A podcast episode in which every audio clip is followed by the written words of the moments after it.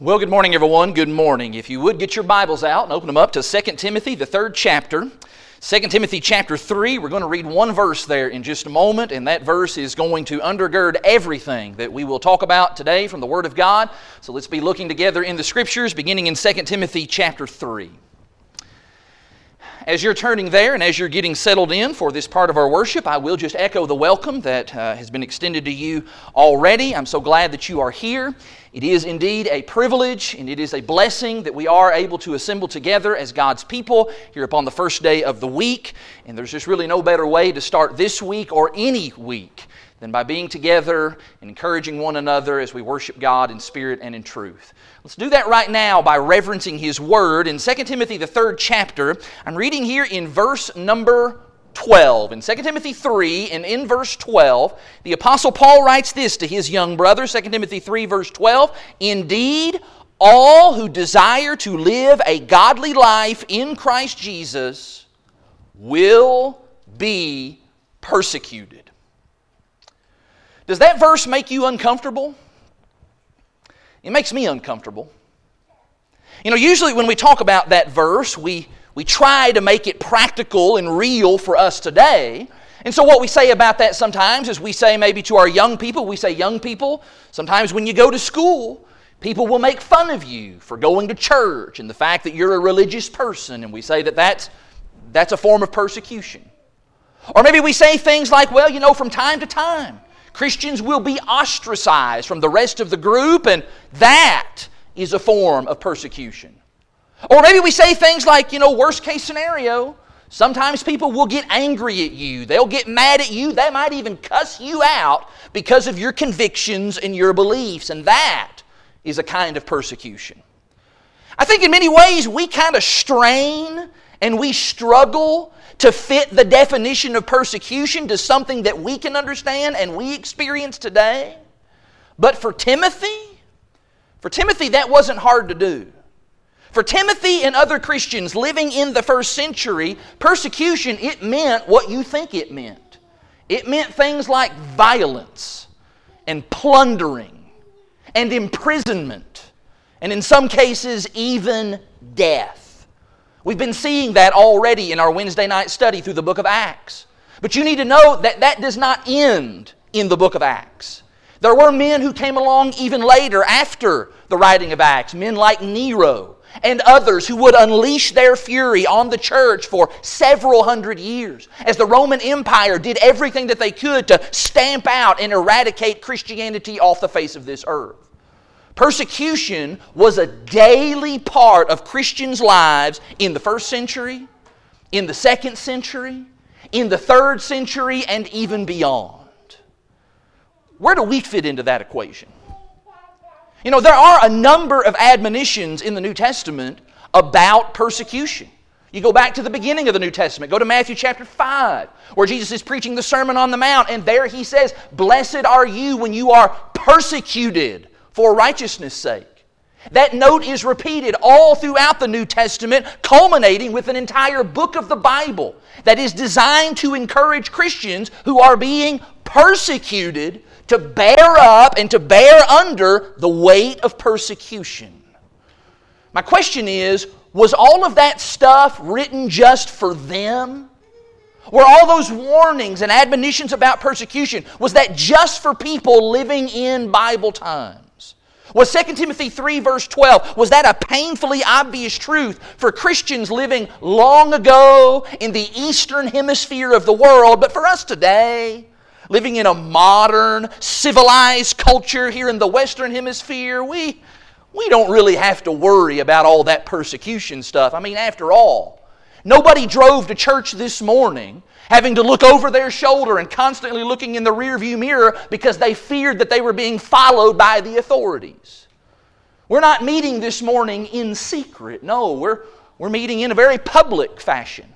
And furthermore, nobody's going to have to go home this afternoon and grab their church directory and stuff it under their mattress for fear that it might fall into the wrong hands, giving the names and the addresses of all the people who identify themselves as Christians. That isn't happening to us. And as a result, we feel very, we feel very secure about ourselves and about our situation. We feel very safe that we have religious liberties and that, well, we will always have those religious liberties and freedoms. The idea of persecution, the biblical way, well, that just seems so far away from us. That just seems so distant and so far removed from our reality and our existence. But maybe I could wake you up a little bit this morning. Can I share with you a story that I'm going to guess did not cross your news feeds last week, and you most certainly did not see it reported on any mainstream news outlets? What you're looking at here is a picture of the Riverview Church of Christ in New Brunswick, Canada. Last Sunday morning, during their worship assembly, two police officers, two police cars pulled into the parking lot, and then two police officers, which you can see there in the center standing in the doorway, they came inside their building. Those officers were there to inform that congregation, a congregation of, of I believe, no more than 15 or 20 people, that what they were doing there that morning was illegal. That particular province in Canada had recently mandated that there were to be no gatherings of more than five people unless you were considered an essential business or essential operation, and unfortunately, churches were considered non essential. Now, I watched the entirety of that video, and I'll be glad to send you the link if you want to watch that for yourself this afternoon. I watched what happened, and I watched as well the conversation that took place between the main officer there and the local preacher there, Brother Stephen Millay. And thankfully, that officer was very kind, and he was very courteous, and in some ways, he seemed to be rather understanding of what was going on. But that officer did make very clear that everyone who was gathered there that morning they would have to leave. That assembly would have to be broken up. And furthermore, he made it known that if anyone was caught meeting again like this while the restrictions were still in place, they would be fined. And if they continued to meet, there was the threat of incarceration. Now, I'm not here this morning to debate where you draw the line between the civil government trying to mitigate the spread of a virus and a church, on the other hand, being labeled unfairly as non essential. I don't know exactly where the line gets crossed and that becomes the definition of persecution. I don't know where that line is. But here's my point for you this morning. What you're looking at right there, those are your brothers and your sisters in Christ. Those folks are just like us. They look like us, masks and all. Their worship service was just like ours. And furthermore, this was not on some far off country on the other side of the globe where they were talking in a different language and dialect. This wasn't in China or in Iraq. No, this was right here on this continent, North America, just a little bit across the border from Maine. And furthermore, this was not something that happened 1,500, 2,000 years ago in a far off ancient time. No, no, no. This was last week. This was in 2021. And while this certainly is not the first kind of thing like this to happen to people of faith in recent times, it is certainly the kind of thing that arrests and seizes my attention. And as I said a moment ago, you may not necessarily consider this to be the definition of persecution, that what happened at the Riverview Church of Christ, that that actually is persecution. And that's fine if you don't believe that. But I'm going to tell you this this morning. The devil, the devil loved that. The devil absolutely loved what took place there last Sunday. He absolutely loved it because it was yet another blow in his centuries long assault on the people of God upon the Lord's church. And what I'm going to be asking you this morning is, is what if the peace and the freedom that we currently enjoy in our country, and let's be honest, we've been enjoying it for a very long time, what if those privileges were taken away? What if Satan launched a full scale frontal assault on the church? He's done it before, he'll do it again. What if you and I had to experience legitimate, literal persecution, the kind that Paul is describing in 2 Timothy 3, verse 12? That is an unpleasant thought. Nobody here wants to think about that. I don't want to think about that, much less get up and talk about that. But I believe we need to talk about that. Because it seems to me that we are seeing, as we survey our society, we are seeing a certain shift in the way that our society feels about religion and the way that our society views Christians. And while I certainly am not some conspiracy theorist, I am not a doomsday prognosticator. You will notice this morning I am not wearing a tinfoil hat. I have nothing to gain by standing up here and shouting, The sky is falling, the sky is falling. Even so, it would be incredibly naive of me to act as if first century persecution could never find its way here and then never say one word about how to be prepared for that. That can happen. That could happen. Paul says, all who desire to live godly in Christ Jesus will be persecuted. What then? What then? This morning, I'm going to set before you three questions that each and every one of us needs to ask ourselves in light of the truth of 2 Timothy 3, verse 12. And then we need to provide ourselves honest answers. Because if God forbid persecution should befall us, what would we do? These three questions are designed to get us to be prepared if and when such a moment should ever occur. You ready for that? First of those questions is simply this number one, if the church is persecuted, are you going to be a target? Or will that not even really be a problem for you? Can we just get over and see persecution in action? Let's get over in Acts, the eighth chapter. We studied this a week or two ago on Wednesday night. In Acts chapter 8, let's just see how persecution looked and how that worked in New Testament times. In Acts chapter 8, this is verse 1, where we're told that after the death of Stephen, Saul, of course, approved of his execution. Verse 1, Acts 8, that there arose on that day a great persecution against the church in Jerusalem, and they were all scattered throughout the regions of Judea and Samaria except the apostles. Drop down to verse 3 now. But Saul was ravaging the church and entering house after house, he dragged off men and women and committed them to prison. Do you see that inherent in what Saul is doing here? Is that these Christians were known, they were known in the community in which they lived. You could identify them. If you lived in Jerusalem at that time, you knew the people who were Christians because, because they lived out their Christianity. You could easily spot them. They were not secret service Christians. They were not trying to be anonymous disciples, nameless, faceless people who followed Christ. No. These were people who were known. Time and time again in the New Testament, we find that Christian was a name that was worn like a badge of honor. To wear the name of Christ, that was, it is something to be proud of. But of course, if you do wear the name of Christ in that way, then naturally that causes everybody to know who you are. And it then makes you a target for those who would use persecution as a means to destroy the church. And so I'm asking you this morning is if that happens again, will you be one of the targets? That's worth considering, isn't it? That's worth thinking about. You know, sometimes I think we imagine that the way that persecution would happen is that we would all be assembled together like we are here on Sunday morning. And that what would happen is that the authorities would come barreling into the parking lot, and that we would all just be arrested all together, and we'd all be taken off to jail all together all at the same time.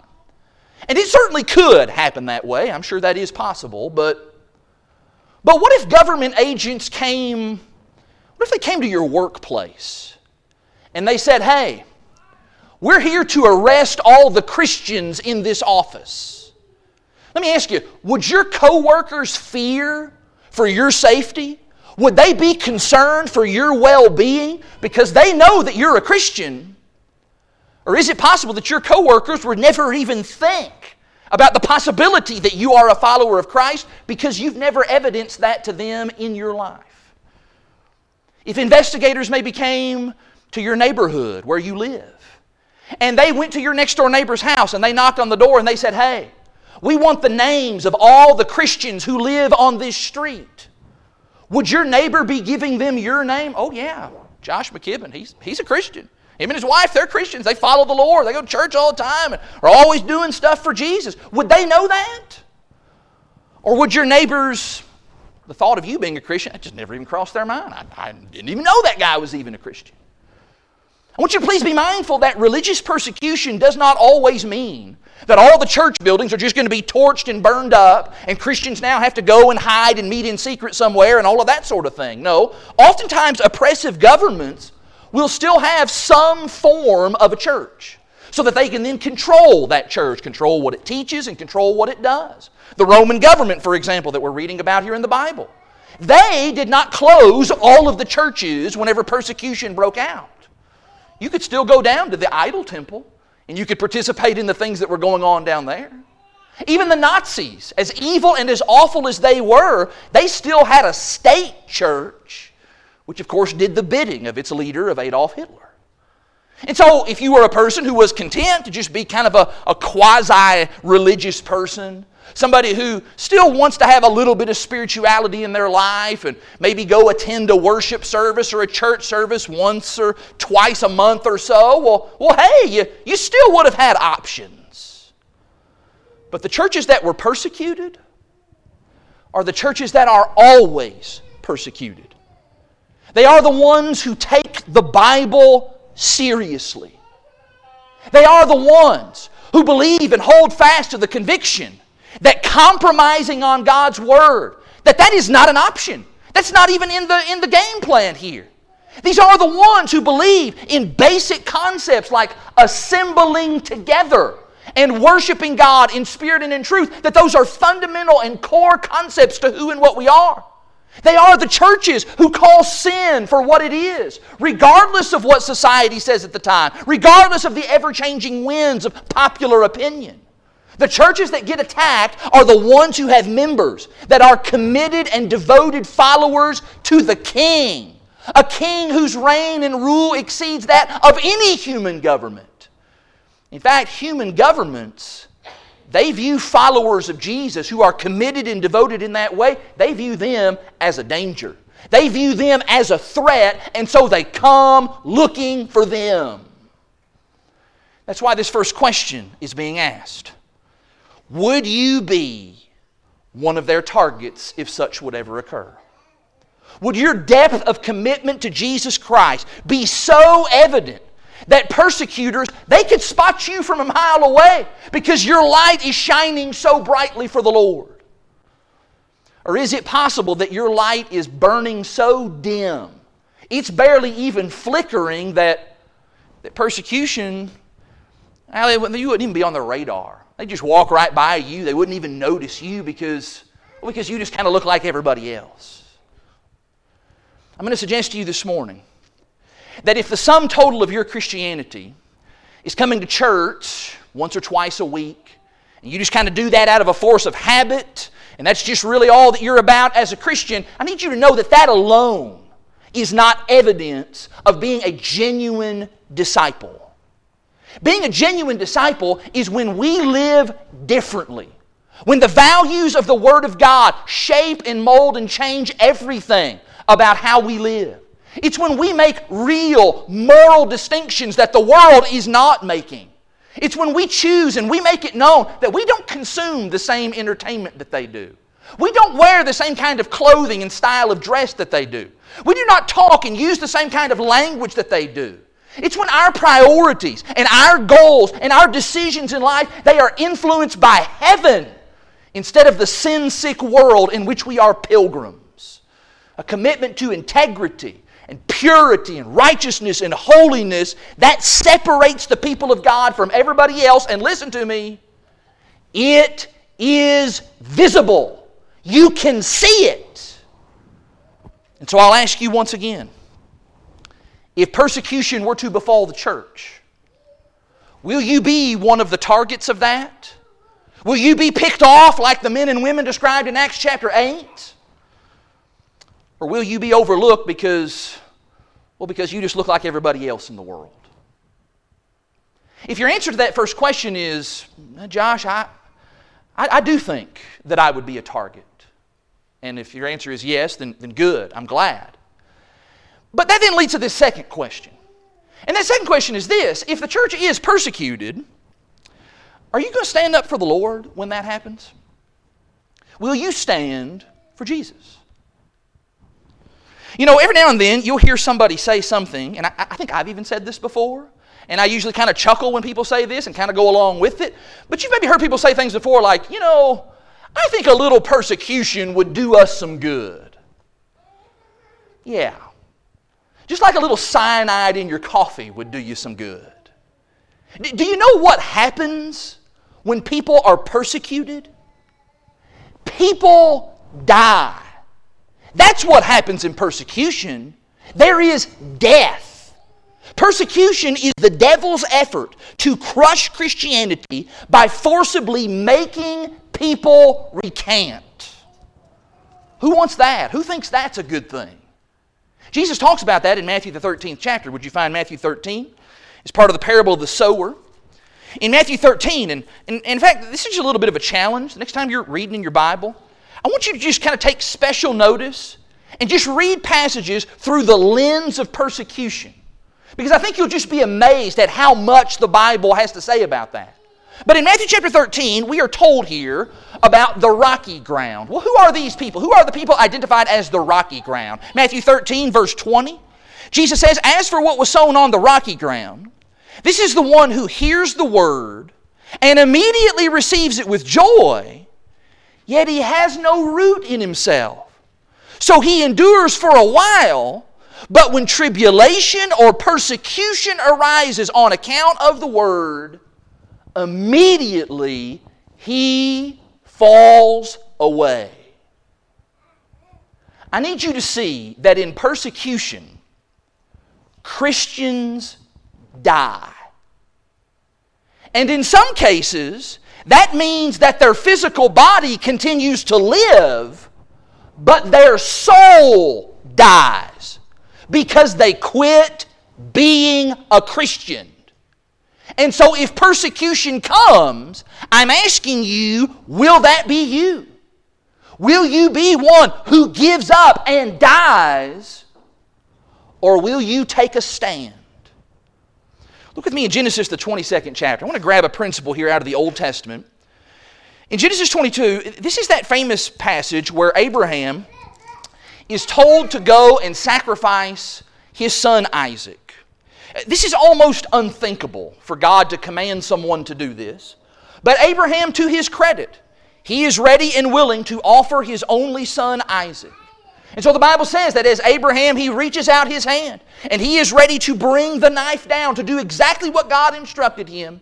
Genesis 22 says in verse 12, Genesis 22 and in verse 12, God said, Do not lay your hand on the boy or do anything to him. For now I know that you fear God, seeing that you have not withheld your son, your only son, from me. You know, just as sure as God learned some stuff about Abraham and about his faith that day, Abraham also learned some things about himself that day. Abraham got a bird's eye view of the depth of his own faith. Abraham came to realize that he could serve God and he could do what God said during this trial. And if he could do that during this trial, he could serve God no matter what. It didn't matter what happens. If you can serve God in this situation, what situation can you not serve God in? And unfortunately, I'm not so certain that we always know that same thing about ourselves.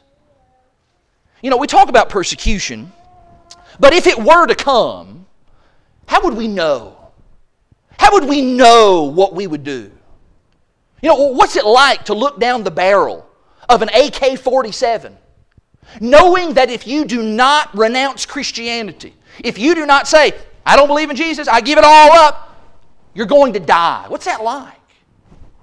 I don't know what that's like. I've never had to experience that before. What's it like to have your house surrounded by an angry mob holding flaming torches who want to know, hey, are you a Christian? Because if you are, if the answer to that is yes, we're going to burn your whole house down with you and your family inside it. What's that like? Would you stand for Jesus in that moment? You know, we have inherited so much. We've inherited so much of our faith, for many of us we have.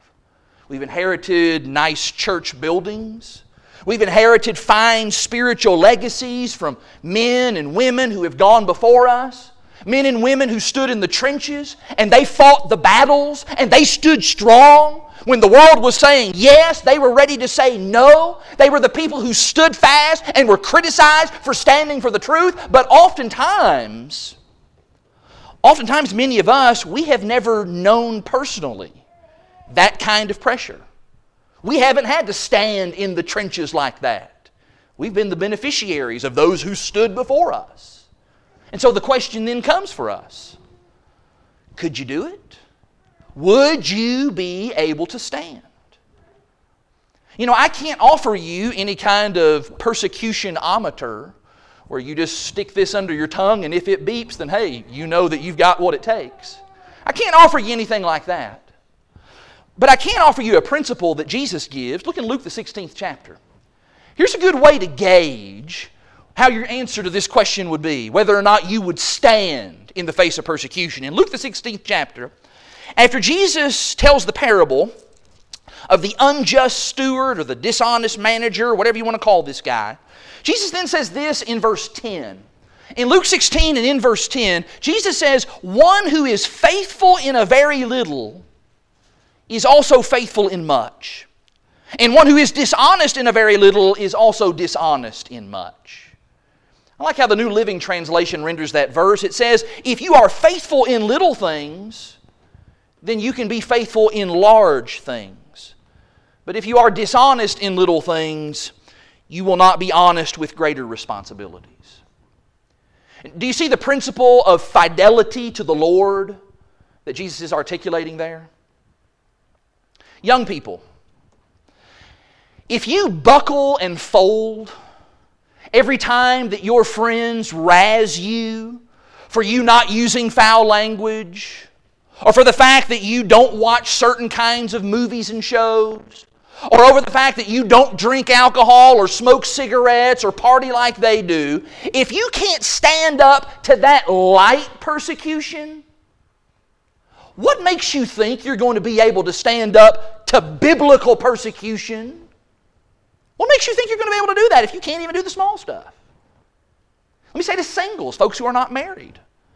If you cannot practice sexual purity now and discipline your body now not to give in to the desires of the flesh, what makes you think that you will be able to discipline yourself in the moment of truth? When someone's holding a gun to your head and they are demanding that you forsake your allegiance to Jesus Christ or they're going to pull the trigger, what makes you think you're going to be able to do that? If you can't be faithful in little things, how are you going to be faithful in the big things? Christian, if you are afraid to invite someone to come to church, or if you are afraid to extend an invitation to someone to study the Bible because you are fearful that they might react negatively to that, that that might turn awkward and hostile, what makes you think that if someone was holding a knife to your throat, that, oh, suddenly now now, all of a sudden, you're going to have the courage. You'll have the courage that you need to speak up for the Lord. It won't happen. If you can't be faithful to the Lord in the little things, then you actually already know the answer to this second question. Do you see now why it is important for us to talk about persecution? As unpleasant and as uncomfortable as that is? You know, we are kidding ourselves if we think that somehow we can go through life being spiritual zeros, but as soon as persecution rears its ugly head, oh, we can turn it on. We can go from zero to 60 and we can become a spiritual hero just, just like that. We'll take that big stand for the Lord. I'm going to say to you once again it won't happen. If you want to be ready for persecution, then that means you need to be standing for Jesus now. You need to be faithful to the Lord now. In fact, Jesus goes on to say, if you're still here in Luke 16, look at verse 13. Jesus says there in verse 13, no servant can serve two masters. For either he will hate the one and love the other, or he'll be devoted to the one and despise the other. You cannot serve God and money. If you are trying to serve two masters now, Jesus and the world, then isn't it true that persecution, persecution will force you to pony up and admit who the real master of your life is? Persecution will force you to say, I, I never really was serious about Jesus in the first place. If persecution were to come, would you stand? Which brings me to this third and final question this morning. And that is if the church is persecuted, will you remember that God is in control? You know, persecution is a difficult subject for people of faith. And one of the reasons for that is because it brings to the forefront of our mind just some very hard questions about the nature of God and about how God rules in the universe. You know, when, when we see some notorious drug lord arrive at his court hearing and his trial, and he jumps out of a big long stretch limousine, and he's decked from head to toe in bling and jewelry, and he's got a big retinue of people with him all dressed in suits, and he's hired himself the biggest, most expensive fleet of lawyers you can imagine. We see that kind of thing and we think, man, how can bad people end up doing so well? And by that same token, whenever we see an innocent child who is sick and who is suffering, we look at that and we say, man, how can someone who is so innocent and so good end up in such pain, suffer so much. But you know what? The question of persecution, it really ramps that line of questioning up to a whole nother level. Because in persecution, good people suffer specifically and explicitly because they are good.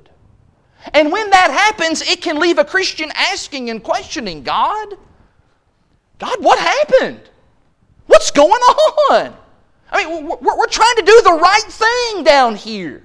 I mean, we totally get it when we are punished for doing the wrong thing. When the bite back of sin has its natural effects, we get that. It's totally understandable. But God, we're, we're being faithful right now. What exactly is going on here? If you want to know what that sounds like, there are actually several books from the intertestamental period that's those books between Malachi and Matthew.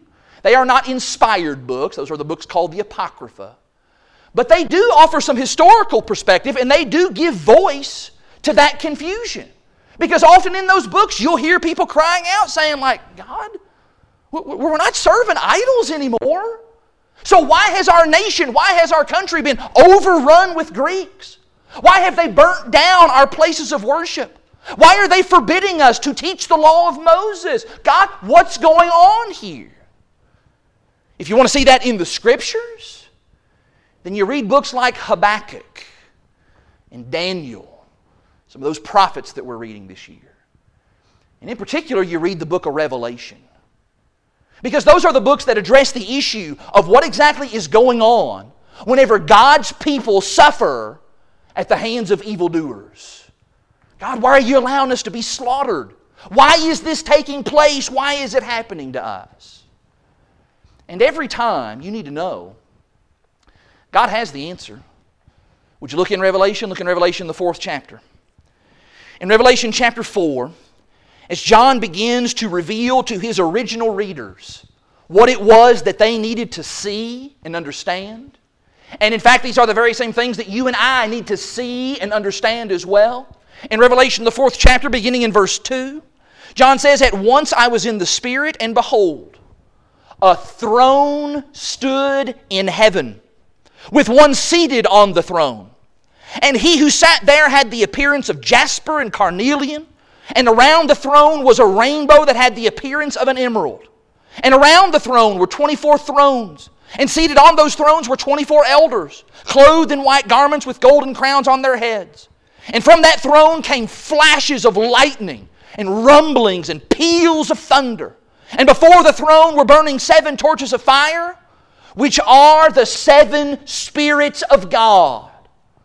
You keep on reading there, but what those persecuted, Christians needed to see was that God was still on the throne.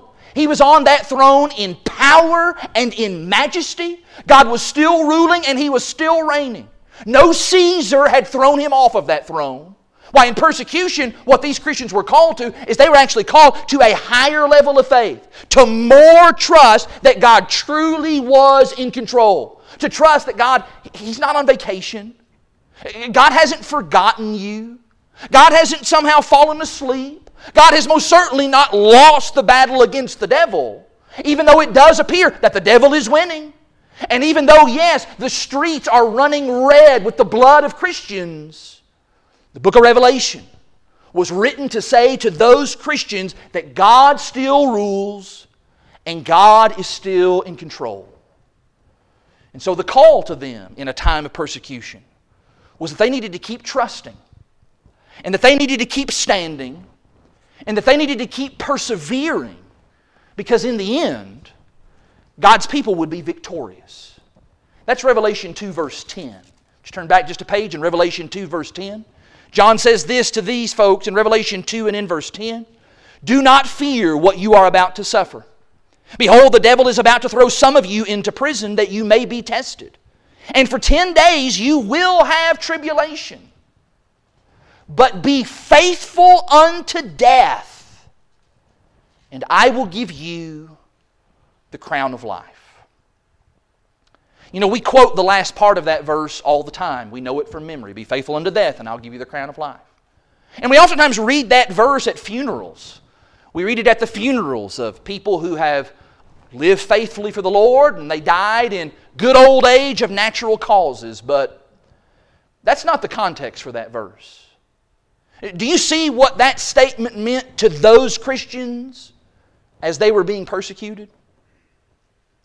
This is why and this is where we need to get our own faith fortified and settled so that we will be prepared when persecution comes our way. Maybe that means, first of all, that we need to just admit very candidly that God doesn't always run the universe the way that we would like or the way that we would expect. I would be sure that God would do this for His people, but you know what? God has other plans for His people. And that means as well that we need to always trust that God knows what is best. He will always act in the best interest of His people.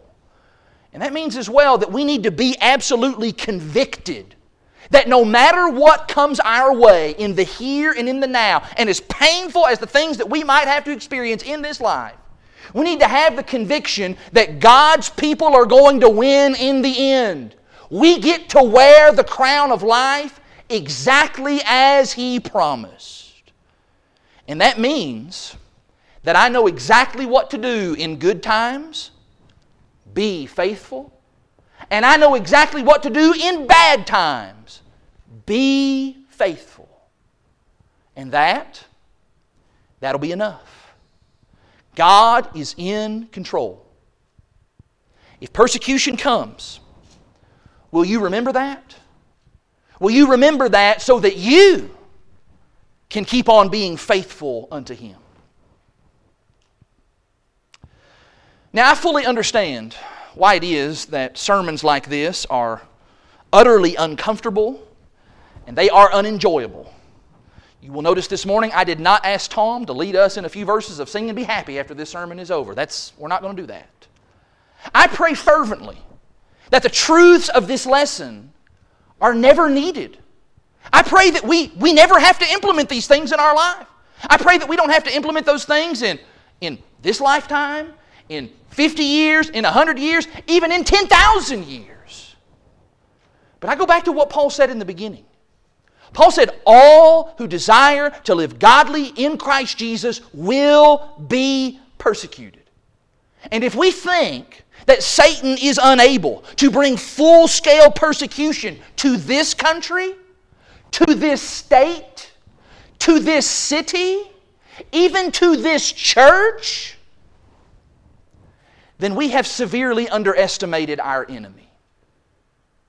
You and I need to take seriously the warnings of Scripture. And we need not take for granted the privileges that we currently enjoy and use that as an excuse to become inattentive and unaware and lazy. God's people need to be prepared at any moment to, number one, be a target for persecution. And in that moment, we will need, secondly, the courage to stand. And then we will need, thirdly, the faith to endure to the end. But that'll only happen if you and I are building up a well of resources right now so that we can draw upon them when that persecution finally comes. If you're not living faithfully as a child of God this morning, then, brother or sister, you already know in your heart that if persecution were to come, your answer to those three questions would all be no. And that means as well, you know that you would be just sitting prey, a sitting duck for the devil's assault. In fact, the truth of the matter is, you're already a sitting duck if you are living in unrepentant sin. Which is why this right now is an opportunity for you to get that sin out of your life. The word for that is repentance. To ask God humbly, meekly for His forgiveness, and then return yourself to faithful service once more. If this morning we can pray with you, if we can encourage you to serve God in a better way, then we stand ready to help you do just that. If you're not yet a Christian, but you are of an age of accountability, then not only are you not ready to stand up against the assaults of the devil, but more importantly, you're not ready to stand before the Lord. You're not ready to meet God. But that can all be changed this morning. If you believe that Jesus Christ is indeed the Son of God, if you are willing to be united with Him in His death, in His burial, in His resurrection, talking about water baptism, then you this morning can become a child of God. You can be added to that family known as the saved, and then you can join the rest of us in fighting the good fight of faith. Can we help you to become a Christian today? If there's anybody this morning who is subject to the invitation and we can help you, then why don't you come right now and make that known? Do that while we stand and while we sing.